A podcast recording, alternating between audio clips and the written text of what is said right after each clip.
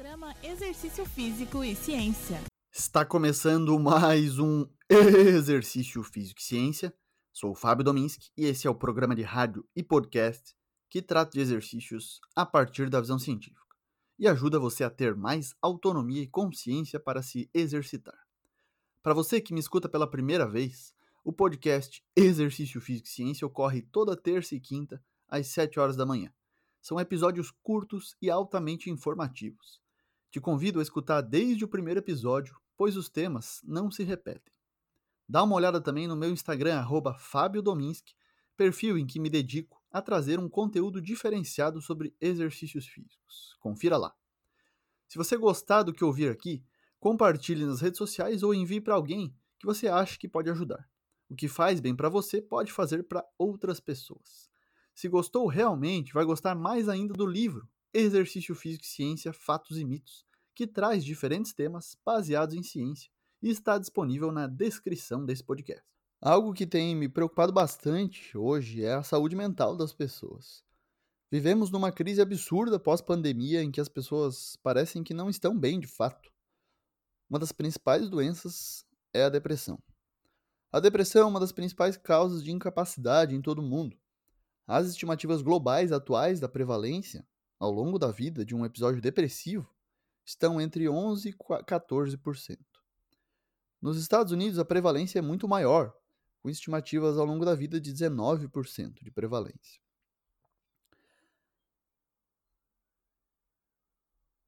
As mulheres são duas vezes mais propensas a sofrer de depressão em comparação com os homens, mas as mulheres são mais propensas também a procurar tratamentos psiquiátricos para depressão. A subutilização do serviço de saúde mental é reconhecida como um problema de saúde global.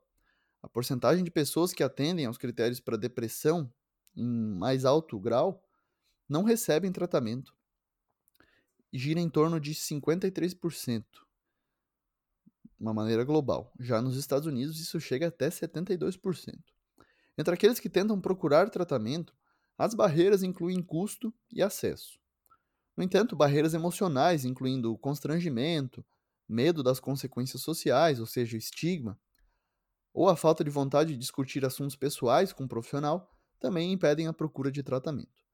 Como tal, intervenções que reduzam os sintomas de depressão, mas minimizem as barreiras logísticas e emocionais ao tratamento dessa doença, podem ter implicações significativas na saúde pública.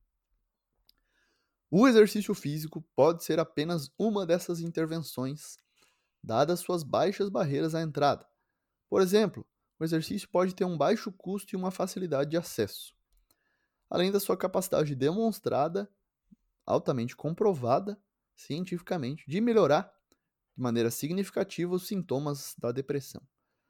Uns exemplos são as várias meta-análises que compararam o efeito do exercício na depressão e nos sintomas de depressão aí uma condição sem tratamento, placebo ou controle ativo. Os resultados mostram consistentemente uma coisa: o efeito positivo em relação a uma gama de diferenças de tamanho de efeito clínico, que vai de moderado a grande. Além disso, uma vantagem do exercício é que os efeitos positivos promovidos pela prática são imediatos e no curto prazo. Talvez aí esteja o grande ponto chave dos, do tema exercícios e depressão. E isso aí em relação aos medicamentos antidepressivos, em que há necessidade de semanas para começar a aparecer os efeitos.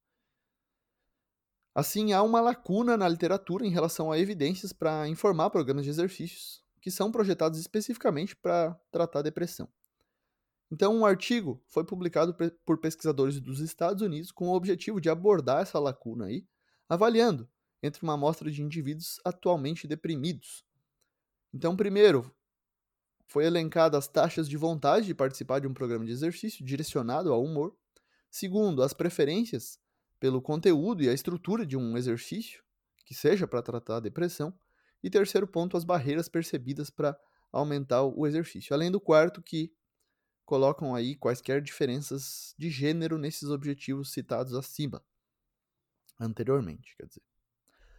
Um total de 102 indivíduos, sendo 50% do sexo feminino, com idade média de 39 anos e com provável depressão alta, completaram uma pesquisa online de exercícios para preferências de tratamento de depressão e barreiras em relação ao exercício. Com base nas diretrizes nacionais de atividade física, 22% dos participantes relataram não praticar exercícios, 49% relataram atividade insuficiente e 28% relataram ser suficientemente ativos.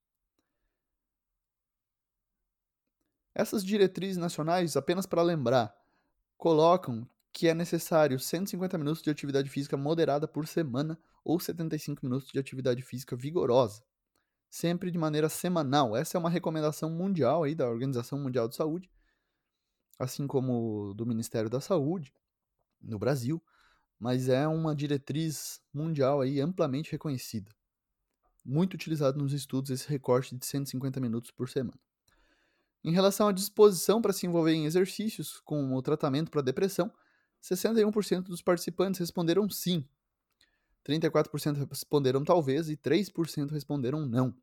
Os 98 participantes, que correspondem a 96,1% da amostra total, que relataram algum interesse em participar de um programa de exercício para depressão, ou seja, responderam sim ou talvez, também foram questionados sobre as preferências em relação ao que, que teria nesse programa, conteúdo e estrutura. E aí foi respondido que caminhada, em primeiro lugar, com 30%, ou levantamento de peso, musculação, 16%, yoga, 9% e dança, 9%, foram as formas de exercício mais preferidas, apontadas pelas pessoas. Então a caminhada foi a forma de exercício mais preferida entre ambos os sexos. Os homens preferiram o levantamento de peso, ou seja, musculação, em mais do dobro da taxa das mulheres, enquanto as mulheres preferiam yoga significativamente mais do que os homens. Essas preferências são consistentes com trabalhos anteriores sobre preferências de populações que abusam de substâncias. Aí.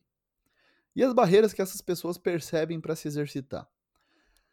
Bom, reconhecer as barreiras é importante para tentar, de alguma maneira, bolar estratégias para superar elas. Não a pessoa com depressão sozinha, mas com ajuda aí, com suporte social de amigos, de profissionais, de familiares. Bom, a falta de motivação apareceu, assim como humor e fadiga. E esses foram aspectos relatados pela maioria dos participantes de ambos os sexos. Significativamente mais homens relataram a falta de encorajamento e apoio da família ou amigos como uma barreira. A falta de motivação e a fadiga já foram identificadas como barreiras em pessoas com depressão e entre usuários de substâncias aí que têm aí a condição depressiva. É importante notar que todas essas três barreiras são sintomas de depressão sugerindo que os programas de tratamento da depressão baseados em exercícios precisarão de estratégias para superar essas barreiras específicas. E aí a gente volta a um ponto que é um paradoxo, né, evidenciado, exacerbado, principalmente pela pandemia de Covid-19. Veja só, a saúde mental é tanto um motivador para a prática de exercícios quanto uma barreira. Ou seja, pessoas devem procurar exercícios físicos para melhorar a sua saúde mental. De fato, essa é uma estratégia, uma forma efetiva de tratamento. Mas saiba que a condição de saúde mental da pessoa também pode ser uma barreira para essa prática, pode dificultar, pode evitar, pode complicar a motivação, o humor, as condições dela para fazer exercício. Esse é um desafio grande, a gente segue aí nessa batalha, mas a conscientização é importante. Você reconhecer suas preferências, suas barreiras, para poder bolar estratégias aí para fazer exercício de fato. Essa é, um, essa é uma forma amplamente recomendada, tanto no curto, no médio e no longo prazo. Então, por exemplo, no curto prazo você pode, dentro de uma crise de ansiedade, simplesmente tentar sair para caminhar, fazer uma caminhada leve. Tem trabalhos científicos, principalmente da professora Jennifer Hines, uma pesquisadora de saúde mental que coloca aí trabalhos interessantes sobre ansiedade, estresse e depressão, Inclusive tem um livro publicado aí, Move the Body, Heal the Mind, é o nome do livro, excelente. E ela coloca uma forma de tratamento muito eficaz para ansiedade ali, na, o efeito imediato é você simplesmente sair, dar uma caminhada. 30 minutos já mostram é, melhora significativa nos sintomas. E isso vai ajudar também na condição mais crônica. Então, a ansiedade muitas vezes é um sintoma dentro de um quadro depressivo e aí no curto prazo, se pensar em sessões de exercício, pode ser benéfico. E as consequências ao longo prazo também acontecerão. Beleza? Vamos considerar exercícios físicos principalmente para a saúde mental. As pessoas precisam disso. Esse foi mais um Exercício Físico e Ciência. Lembrando que todos os nossos programas você encontra no Spotify, no Google Podcast, na Apple Podcast, na Amazon Music e também no YouTube. Um abraço e até a próxima. Você ouviu Exercício Físico e Ciência com o professor Fábio Dominski, na Rádio Desk FM 91.9.